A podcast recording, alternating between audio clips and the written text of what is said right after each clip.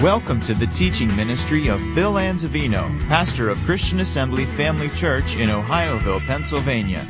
We pray you are challenged in your walk with the Lord through the following teaching. For more information about Christian Assembly Family Church or to subscribe to our free podcasts, please visit us on the web at cafamily.net. Anyone else? Just kindly raise your hand if you need a copy of the notes this morning. Some over my right, your left. Anyone else? Make it easier for you to follow along.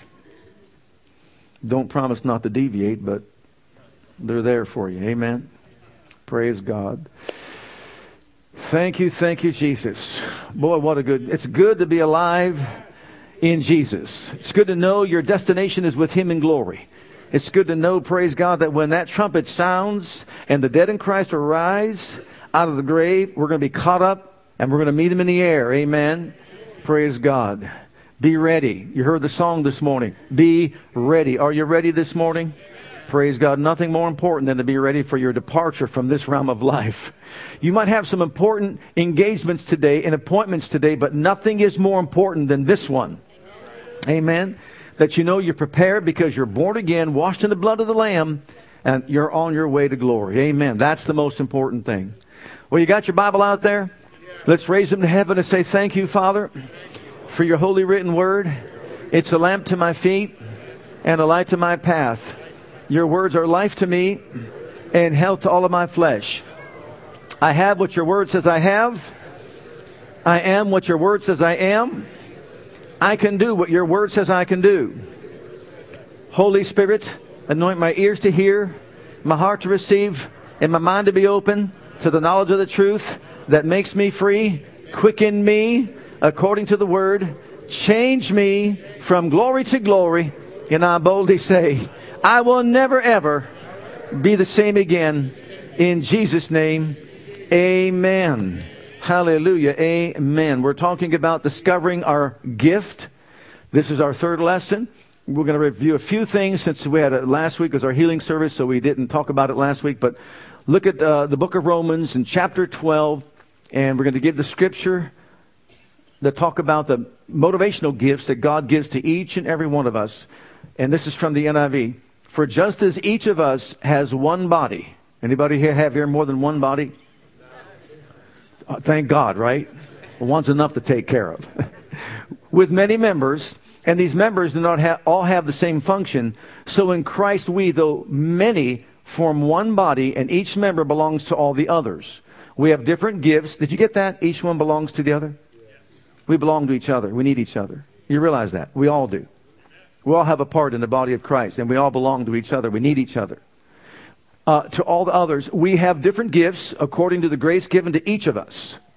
If your gift is prophesying, then prophesy in accordance with your faith. If it is serving, then serve. If it is teaching, then teach. If it is to encourage, then give encouragement. If it is giving, then give generously. If it is to lead, do it diligently. If it is to show mercy, do it cheerfully. Love must be sincere. Hate what is evil. Cling to what is good. Praise God. So here we have scriptures that reveal to us that every single one of us is a part of the body of Christ, a member in particular, and we all need each other in the body of Christ. The head can say to the foot, I have no need of you. So no matter what your function is, it is necessary, it is important, and we need it to function correctly and properly. So the body can be a living organism of love, knit together in love, carrying out the purpose of God's will on the earth. And what's the great purpose of His will?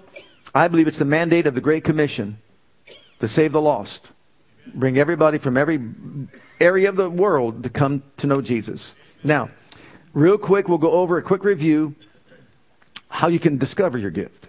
Number one, You've got to have a personal relationship with Jesus Christ. You've got to know Him, a true experience. Like Paul on the Damascus Road, he was doing a lot that he thought was for God. He thought. But then he saw Jesus. And when he had a true encounter with Jesus, it changed his whole theology and his whole philosophy. So he had that personal encounter. But then, secondly, he spent time in prayer. It wasn't immediate. In the King James, it talks about wait on your gift. You realize it says that? waiting on your gift because what is your gift? It has to be developed, whatever it is. So spend time in prayer. Thirdly, spend time in the Word. We need to spend time in the Word. Then, fourthly, do whatever it is that your hand finds to do. Oh, this is so essential, so important. When I first got saved, I did whatever I could possibly do to promote the body of Christ. Wherever I attended church, I participated, I did something. And you know what? Lo and behold, I got to use the gifts and abilities that God already gave me. You see, these gifts deal with who we are. And I played guitar, so I played guitar in the worship team. Uh, and then also I did a little bit of teaching. But do what your hand finds to do. And then next, be certain that you listen to what other people say about you. I had people tell me, you, you, you know, they pointed out the gift that I had without me even recognizing and knowing the gift that I had. You'd be good at this, you'd be good at that because of this. They can see it in you, but you can't see it in yourself. And then next, answer the question what is it that brings joy to my heart? What brings joy to my heart? Because that's really going to emerge within you. Now, these gifts we are told are given to us for what reasons? To benefit others and to do what? Glorify God. You remember. And they deal with our personality, and they're the driving force that motivates us. And that's why we do it. You've got this thing in you that you know just pushes you to do it, gently leading you into it. And then it's important also to realize we all have different gifts. And we talked about prophecy, but wait on your prophesying. We talked about serving, and we talked about teaching. Those are the three gifts that we talked about uh, in our last meeting. Today we're going to pick up on exhortation. Exhortation. Look at verse 8 again. Exhortation. Or he that exhorteth on exhortation. So if you have the gift where you have a desire to see other people grow in their spirituality and also to live victorious lives, you might have this gift of exhortation where it seems like as though the anointing comes upon you in a specific area when you're sharing with other people. Has that ever happened to you? You start talking to people. I've been down at the Y sometimes when the anointing of God fell on me as I was witnessing to somebody or sharing with somebody. And I mean, it was a noticeable anointing of God that just came upon me as I did it.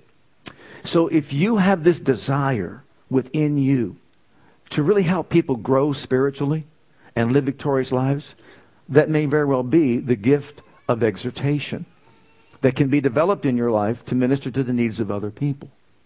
So it's important for you to recognize that so that God can take you along the path that He has for your life. So you can develop that gift and use it to the honor and glory of God. Now, sometimes we see people that are maybe floundering in their Christian experience. And if you have it within you to help them, let's say, to encourage them to rise up to higher levels and achieve greater things in God, once again, that's part of this gift. Why do you have that desire to invest in other people? Who put that there in you? You know what? Before I got saved, before I became a Christian, I didn't even think about someone else's spirituality. Did you? Didn't bother me whatsoever. But all of a sudden, now that I was born again, washed in the blood of the Lamb, I had this burning desire within me to help other people know Jesus and, and walk with Jesus. And also, I had a desire to help them achieve greater things in Christ. Where'd that come from? It didn't come from me. These are impartations of the Spirit of Almighty God to help us do what? Help other people and glorify Him. Now, think about Joshua and think about Caleb. We could say that they were exhorters, they were encouragers. Think about when they were sent to spy out the promised land. You got 12 spies going out to spy the promised land. The land's a beautiful land that flows with milk and honey. No sickness, no disease, fulfilling the number of their days. He's going to bless their coming in, bless their going out, be an enemy to the enemies, an adversary to their adversaries. What a beautiful place to be in, right? But when they get there, right at the edge of the promised land, the 10 spies come back and they say, yeah, it's a beautiful land. But there's giants in the land. There's walled cities in the land. There's warriors in the land. There's, there's just no way we can do it. What an encourager. What an exhorter an exhorter, exhortation to doubt and unbelief. But Joshua and Caleb, no, no, no, don't even think like that. Don't think like that. Don't, don't consider that. Don't view it as an impossibility. But they're grass, we're grasshoppers in their sight. They're stronger than we are. But Joshua and Caleb said, no, no, no, no, no. They're bread for us. We can do it. We can do it. Come on. Let's rise up to a higher level. Let's go in and possess the land. They picked up stones to stone them. Hmm. What a response. Someone tries to encourage you to do the right thing or to go higher, and you want to stone them. Why? Because you see it doesn't set right with you, because you see the obstacles that stand in the way. Now, Paul, Paul the Apostle, he was an exhorter. He exhorted people. Look at Timothy in how he exhorted young Timothy.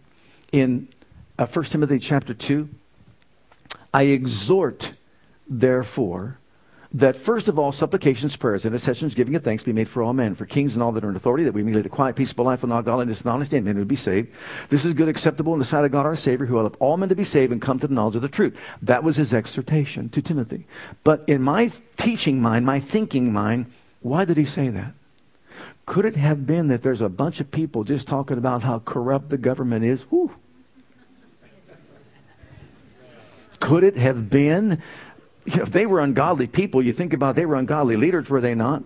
Sure. And so what's he telling Timothy? He's exhorting him to look, pray for these people because you need divine intervention. God can still take their hearts, their minds, their hands, and, and, God can still do what He wants to do. But you've got to be a praying people and a praying church in order to achieve and accomplish that. If not, God's not going to have His way. And we're going to have failed leadership and so on and so forth. Okay, so He exhorts him. But then also, look in uh, 2 Timothy chapter 2, beginning at verse 15. He exhorts him to show himself approved to God. Think about this approved to God. Not approved to man, not approved by your peers, but approved to God. A workman that needs not to be ashamed. Look at what it says. Study to show yourself approved unto God, Timothy. A workman that needs not to be ashamed, rightly dividing the word of truth. And then what does he say? He gives him instructional teaching as to how to accomplish that goal. What's he doing? He's wanting to him, him to rise to a higher level to achieve greater things in God, not to settle for mediocrity like the 10 spies did. They settled for mediocrity and they got worse than that. They died in the wilderness. And Timothy is being told by Paul the Apostle, this is how you're going to achieve greater success in God. Okay? Shun profane and vain babblings, for they will increase unto more ungodliness, and their word will eat as doth a canker, of whom is Hymenaeus and Philetus. You want to name your kids any kids for your names. Just Hymenaeus and Philetus for your first two born. Just in case. I mean, I don't know. Who concerning the truth have what? Erred, saying that the resurrection's already pa- or passed already, and overthrow the faith of some. Nevertheless, the foundation of God stands sure, having this seal. This is the seal of a good foundation. Listen to it. This is the seal of a good foundation. Well, what is it? The Lord knows those, those them that are His. And let everyone that names the name of Christ depart from iniquity. But in a great house there are not only vessels of gold and of silver, but also of wood and of earth, some to honor and some to dishonor. If a man therefore purge himself from these, he shall be a vessel unto honor, sanctified and meet for the master's use, and prepared unto every good work. Flee also youthful lusts, but follow righteousness, faith, charity, peace, and them that call on the Lord out of a pure heart. So here, not only is he encouraging him to rise to a higher level, he's instructing him as to how he can do that and also promote that in other people's lives. So Paul is an exhorter. He's exhorting, he's encouraging, he's uplifting, he's also instructional. He teaches them how. You see, you go from one gift and they can lead into another. It could very well be that as you use the gift of exhortation, as you share your heart with other people and your experiences in God, and you encourage them to rise up to a higher place in God, He can lead you into a place where maybe you counsel other people, maybe you teach other people, maybe you disciple other people. I think about Brother Dave Goodman here and how, you know, his desire is just for the Word of God. And you've seen it over the years. And now look, he's entered into a ministry of teaching where he's helping teach other people and encouraging them to grow in the things of God. It could be that you become a teacher with young people. How many of you know young people need teachers that are inspired by the Spirit of God, imparting to them the things they need to know about God and about the Word of God? Whatever your ministry is, whatever you know, you're called to do. It starts somewhere and then it progresses and you get promoted by God. And so, if you're one who really cares about other people, you have a desire to see them grow and develop in the things of God, it could very well be that God is leading you to a place of exhortation. But there's also a side to it that we're going to get into as well, where you might have to correct other people. Exhorting them, you know, can also encourage them to rise up, but also it can correct them, maybe in wrongdoing and that sort of thing, to promote their spiritual growth and development. But then also, uh, the exhorter presents truth in a sensitive way and a loving way.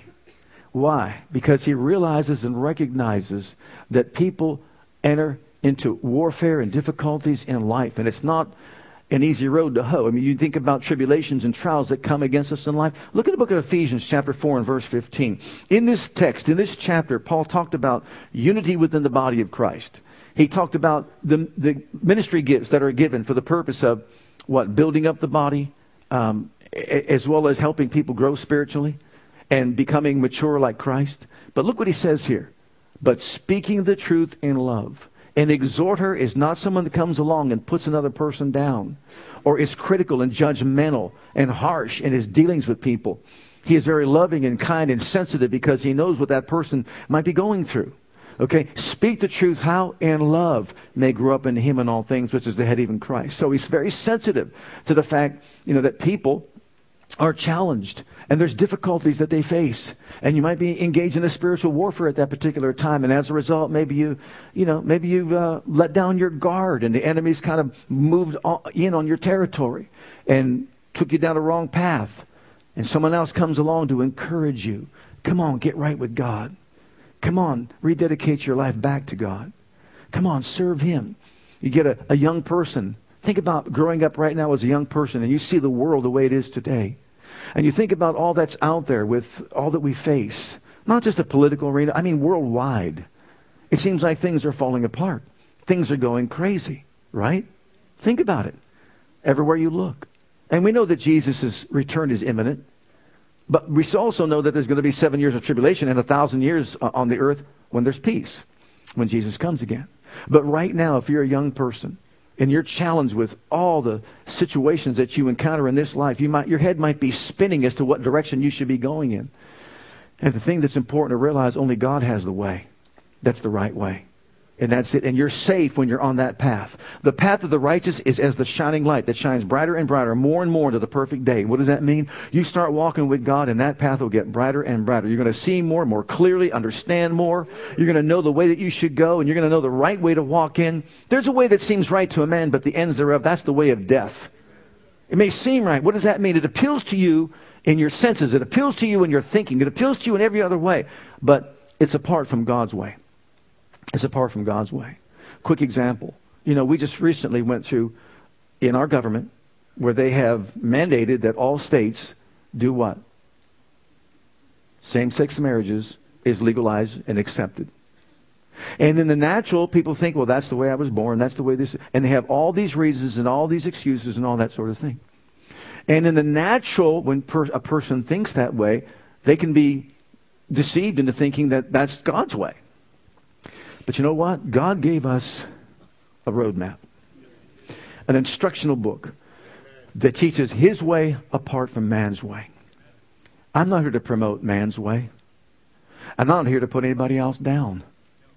I'm here to tell it like it is, to say what God said. And no matter what anyone else says, whether it's government, politicians, doesn't matter. What matters is what did he say about something? In the beginning, when God made, He made a male and female, made He them. And He said that was very good. Right? He instituted the, or, the relationship of marriage. He ordained the family to be His design. And when He did that, He established it for all time. So just because government can come in and undermine that and just say, well, we're going to say that it's better this way because we bless other people, help other people, it's good for other people. And once again, you take young people down a wrong path and they get a mindset that thinks God must sanction this. And the sad part about it is he doesn't. And they're deceived into thinking that he does, and it's wrong. And the end thereof is the way of death, separation from God. And we're to here to exhort people in a loving, sensitive, caring, compassionate way to let people know that this is the way of God. You know what? You, you step out on this limb, and here's, what you find out. People that think like that, if, if we went by the mentality, I was born that way, what's to stop the rapist from saying, I was born that way? What's to stop the murderer from saying, I was born that way? What's to stop the kleptomaniac saying, I was born that way? And you know what? I'm Italian and I have an anger problem. I was born that way. What's to stop anyone from saying that? So does that mean I have a right to express myself in such a way so as to put down other people because I haven't because I was born this way? No. But yet it seems like in our society a statistic I think that'll absolutely floor you. There was a time when over 70 to 75% of all Americans believed God's way. And young people were educated in, in this light, and they knew God's way. But because of what's happened in our society, because of taking prayer out of school, the Bible out of school, because of removing God from the consciousness of young people, and se- what they call separation from church and state was absolutely wrong because it's not in the Constitution anywhere. It was a letter written to the Danbury Baptist Church to say that the state's not going to interfere with, with uh, our Christian belief and values. Okay? So young people think today, guess how many believe the values of this book? 4%. It used to be 75. Now it's down to 4. And why? Because they're taking God out of their thinking. And it's sad, even the sadder part is when you go to church, you don't hear it. Did you come to have your ears tickled or hear the truth? i am here to preach the truth to let our young people know that God is the only right way. And you need to do it God's way, and that's the only way that's going to produce success in your life. Amen? Amen. Look in the book of Galatians, chapter 6, and verse 1. If you're an exhorter and you have a desire to help people grow and develop and uh, rise to a higher place of uh, achievement in their life as a Christian, and it, it'll bring success in every realm of life, look, brothers and sisters, if someone is caught in a sin, beat them to death with the Bible. Wait a minute. I have myself a wrong translation. Slap them silly.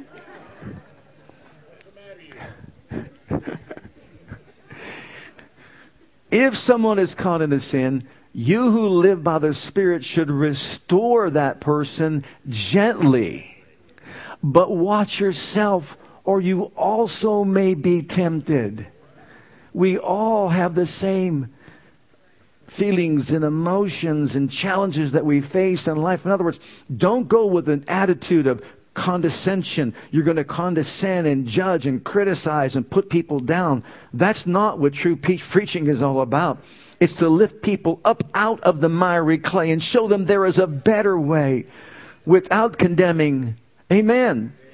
So, in other words, he said, Look, in the spirit of meekness, go to people and let them know the right way. Considering yourself, lest you also fall. And what does that mean? If I go with an attitude of pride and arrogance, like as if I'm better than you are, I open myself up to the devil for my own destruction. But if I go to you and I just say, Brother, I've been down that road. I know what you're talking about. I know what you're going through right now. I just want you to know that God sent me here to love you and let you know how much He cares about you and share some things with you I believe that'll help you and be a blessing to you.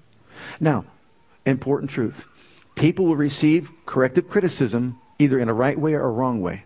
Not everybody's going to receive it like David did when Nathan. Remember the story of David and Nathan when Nathan came to David and said to him, How many of you don't remember that story, don't know that story? And how many of you are afraid to say whether you do or don't? okay. All right. So you know, how many of you know that David committed adultery with Bathsheba? And she became pregnant, right? And how many of you know that David then sent for Uriah, her husband, to come from war, come back, to get him to come back and, and be with his wife so that he could be the one who would be responsible to be the father of the child, even though David was? It was like a cover up. Okay? But Uriah, the man of integrity that he was, refused to go and be with his wife because his brethren were where they were at war. He said, So I'm not going to do that. So now, foiled again, David is like, Oh, no, what am I going to do now? Everybody's going to know. So he sends Uriah off to war, and when he sends him off to war, he tells the other leaders that were there, send to the front line and let him go forward. And then after he goes forward, then everybody pull back. So he get killed. So he got killed. And once he got killed, David's like, I got this thing figured out now. I got your, I, I got Bathsheba. She's pregnant. I'm going to marry her. Uriah's dead. You know, it's, it's, it's a no-brainer here. It's ended. It's all over. I succeeded. This goes on for a while. All of a sudden, he gets a knock on his door. Nathan comes along, gives him a little story. And that story, in that story, it infuriates David because the man that took that man's only lone little sheep, he should be put to death for he did. And Nathan says, O king, you are that man. You stole a man's wife. You've got all these wives, you got all the women you ever wanted, and you stole that man's wife. You are that man. And David says, You're right. He took responsibility for his actions. Psalm 51 is written, and it says, Oh Lord, create in me a clean heart, renew a right spirit within me. I sinned against you, is what I did. I'm wrong. Would it be wonderful if everybody received correction that way? I mean it, correction that way. I remember one time when I was young in the Lord, I mean, I was young in the Lord, and this other fellow, he was young in the Lord, but he was older than I am. I was in, in the Lord at that particular time. He was a Christian maybe about a year and a half, two years. I was just saved. And we worked in a mill. And when you work in a mill, the language isn't usually that good, to say it mildly.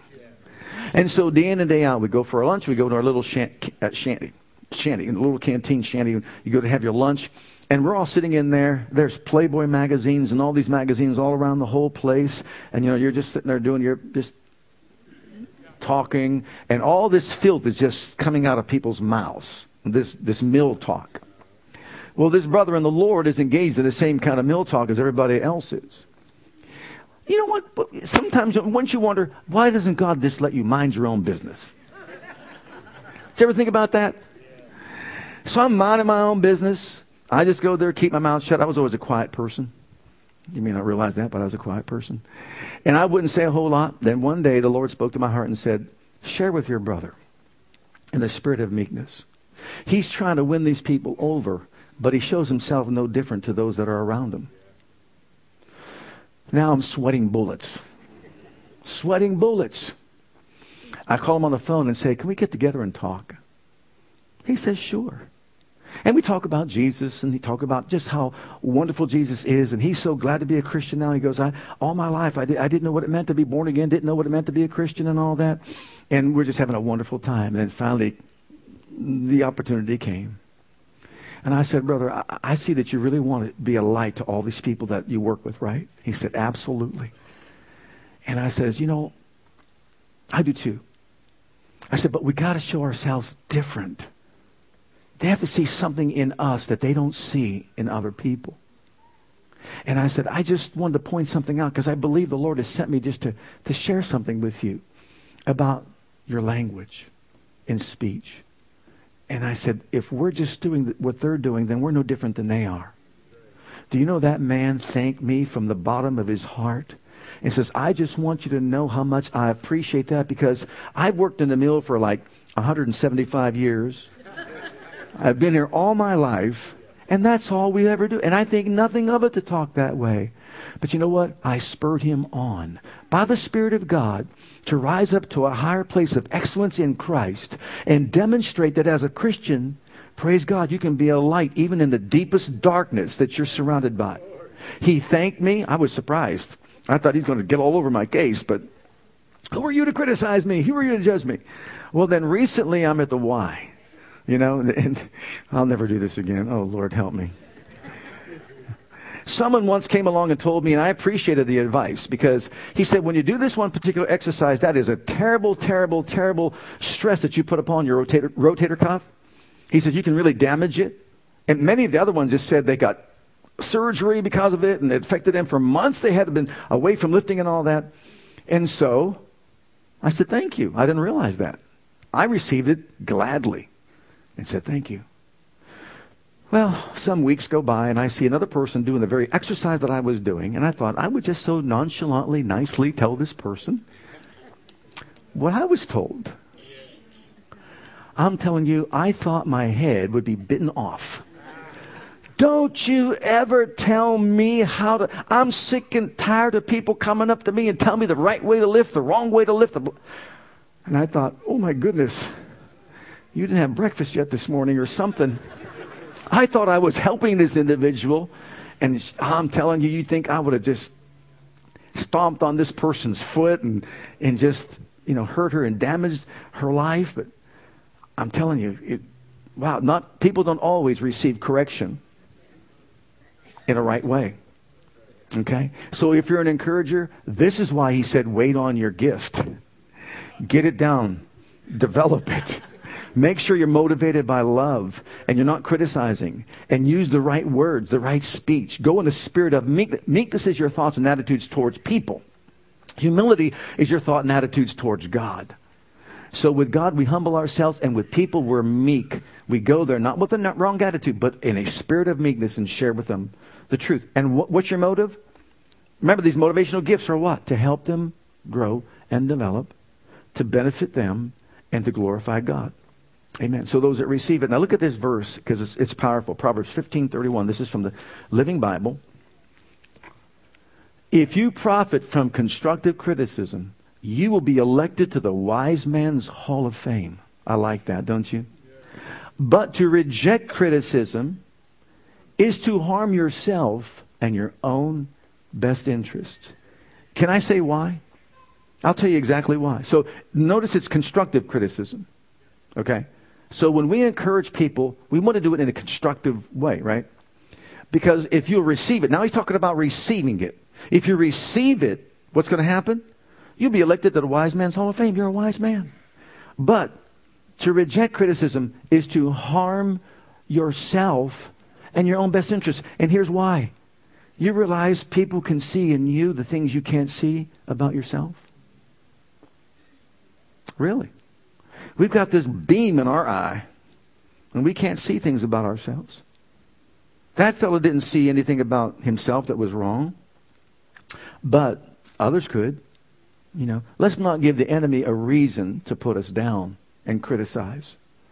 And so when we receive constructive criticism, it benefits us and it helps us. But to reject it is probably to stymie our own growth and development. But remember this whether you're giving the, the, constructive criticism or receiving it, you have to maintain the right attitude. So if you're out there, you have a desire to see people grow and develop spiritually, and you have a desire to be a blessing to them and impart to their lives, make sure you yourself, first of all, develop and recognize the need to go in meekness, to go in love, to go being sensitive to the fact they might be going through a difficult trial or tribulation right now, and it may be manifesting itself in a, in a negative way in their lives. But go there, not with sharp criticism, not pointing a finger, not being judgmental, not being critical, but in a loving, sensitive, kind way, considering yourself and considering them to help them grow and develop. But if you're the reci- on the recipient, if you're on the recipient end, you're receiving that, before you even lash out back. Think it through.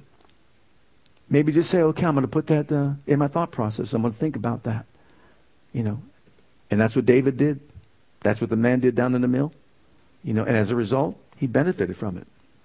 Now, finally, the exhorter knows that God loves and cares for his people. He knows it and wants what's best for them. God has a plan for everyone's life for good, not for evil, to give us all a future and to give us a hope. He has a wonderful plan for all of us, and we need to know that as an exhorter. I'm here to exhort someone, I'm here to exhort you and uh, help you. That's my purpose and motive. Why? Because I know that God loves you and cares about you. I want us all to rise to a higher level of achievement in Christ. Don't you want that? What was Paul's burning desire? He said, My ultimate goal and aim, this is my highest aspiration, that I would be more Christ like. And we should all be encouraged and encouraging one another to be more Christ like, to provoke one another to good works and to love and care for each other. In the book of Deuteronomy, chapter 30, there's no better encourager or an exhorter than God Himself. This is God speaking to all of us.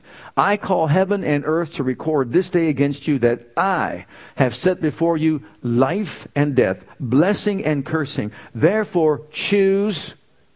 Choose what? What's he exhorting the people to do? Choose life. Well, why? because he knows what death's all about. Choose life. He's exhorting his people.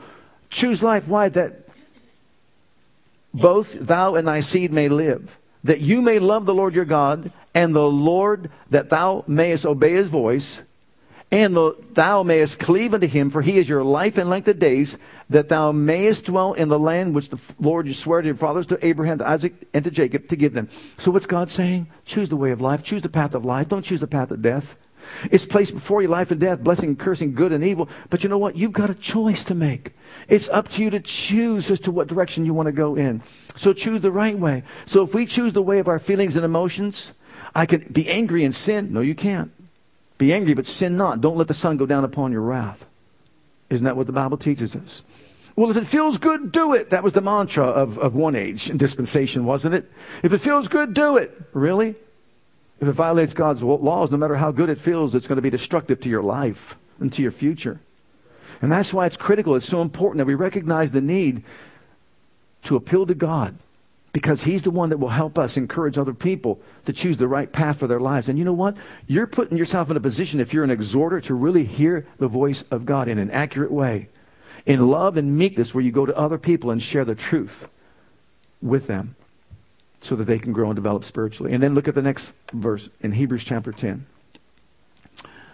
And let us consider one another to provoke unto love and to good works, not forsaking the assembling of ourselves together, as the manner of some is, but exhorting one another, and so much the more as you see the day approaching. You know what that is saying? What's he saying here? Provoke one another to good works Encourage one another to live right before God, to do right before God, make right choices and decisions that honor God and not our own way and our own thinking. But then, don't forsake the assembling of yourself together as the matter of some is. There were many that were staying away from the church, staying away from the place where they met to teach and preach the, the, the, gospel and the word of God. And they were being tempted to go back into Judaism as a result. They were being overwhelmed and overcome by the Judaizers that were trying to impart to them reasons why they should go back under the law. But here, these leaders, these believers are saying, you can't put yourself and start listening to all that stuff, all that propaganda, all that you're hearing. It's going to take you back. You don't want to do that. You know why people need to be in church? To hear the truth to surround themselves with others that love them, that care about them, that will provoke them, kind of poke the bear a little bit. You know, poke them to do the right thing, to live right. So imagine this all churches need a lot of exhorters that will provide exhortation to really help people along the way. People within the body that could be the eyes and the ears of the church and even the leadership of the church. When you hear someone saying something derogatory, correct them. You may not know that that's the truth. You realize leadership is looking out for your best interest. They love you and care about you so much. You may disagree with that, you may disagree with this, but don't sow discord among brethren because if you start sowing discord among brethren, what do you do? You bring division. And where's division? There's going to be all kinds of uh, demonic activity and work. A house divided cannot stand. And so we exhort one another while it is day to walk in the light as he is in the light, to walk in truth. Every church needs people that will exhort other people to do the right thing, to live the right way, and to honor God. Well, I'm saying this, can you find, can you find Isaiah chapter 5 and verse 20 for me? Isaiah chapter 5 and verse 20. I shared a little bit about this on Wednesday evening, but um, this is so, so important for all of us in this critical moment in which we are living.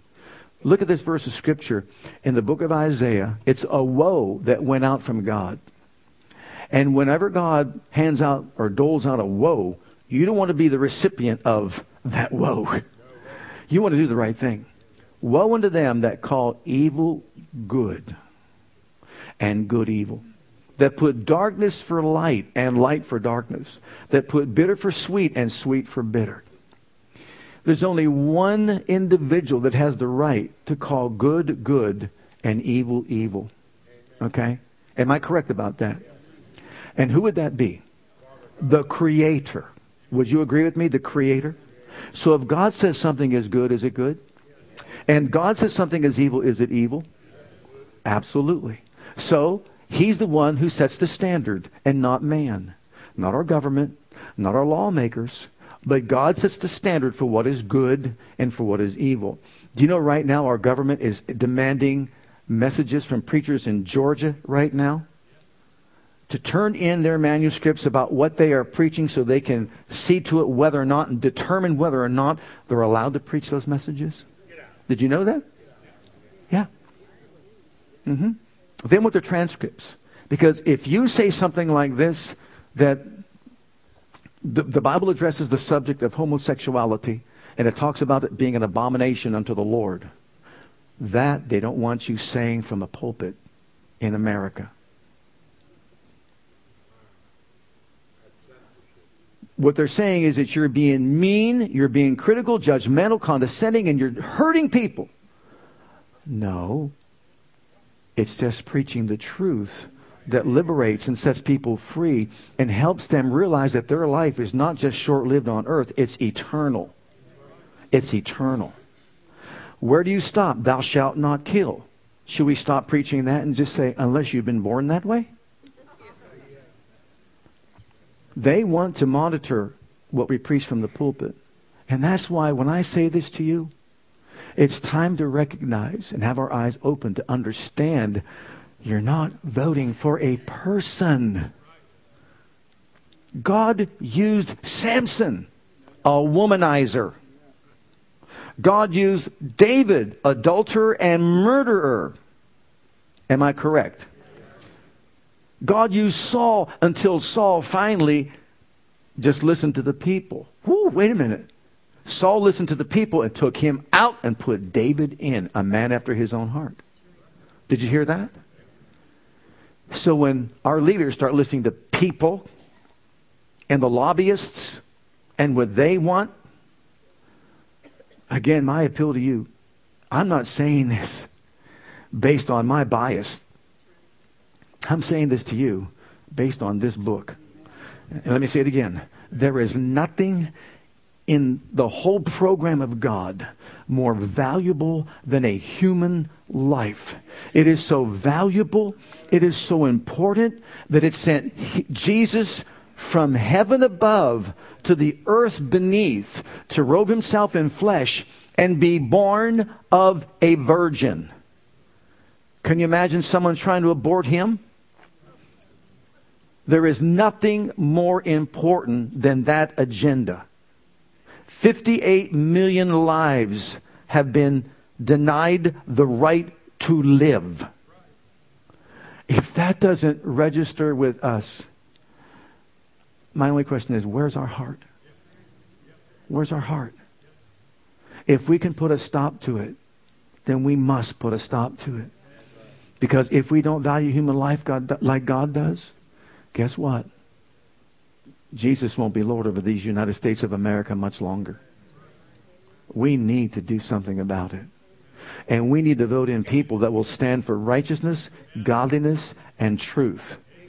Those that will defend the right to live, the right of life. I would pray everybody in this congregation would at least agree that that unborn child has a right to be born. That child can't defend himself or herself and that's all there is to it. And the only one that can is the people. And when the government makes laws that says they will fund abortion, and now the, the word is now, you understand this. Not only to, there's Roe v. Wade, we understand that's already in play. Okay, so you can say that. But they want to go back and once again make it legal to have partial birth abortion, which means up to nine months, just before the baby's born, you can kill that life, and it's not a murder. But the hypocrisy is this if you kill some woman who's pregnant, it's a double homicide. Does that make any sense? Why is that a double homicide if it's still not alive till it's born? Amen. Amen. It's not about a person. It's not about a party. It's not about a personality. It's not about a race. It is not about gender. It is about an agenda and a platform. That's what it's about. So don't be deceived into thinking that it's something other than that.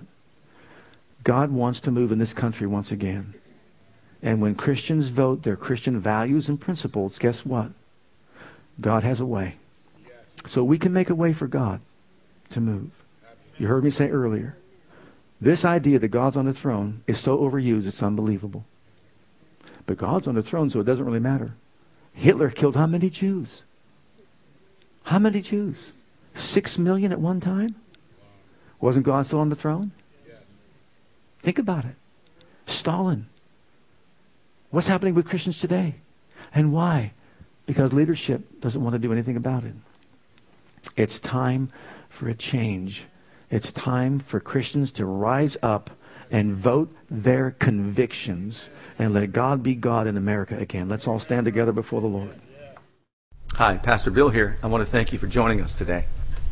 On behalf of my wife Krista and Christian Assembly Church, I want you to know that we're here to serve you and your family. Whether you have young children or kids in elementary school, if you're a teenager or a young adult, we have a passion to provide a safe and comfortable environment where you can grow in God and build a solid foundation of His love for you. And with that foundation, we encourage you to take the gospel of Jesus Christ with you wherever you go. It is our heart at Christian Assembly to be an outreach, to be the hand of God toward Jerusalem, Judea, Samaria, and the uttermost parts of the world.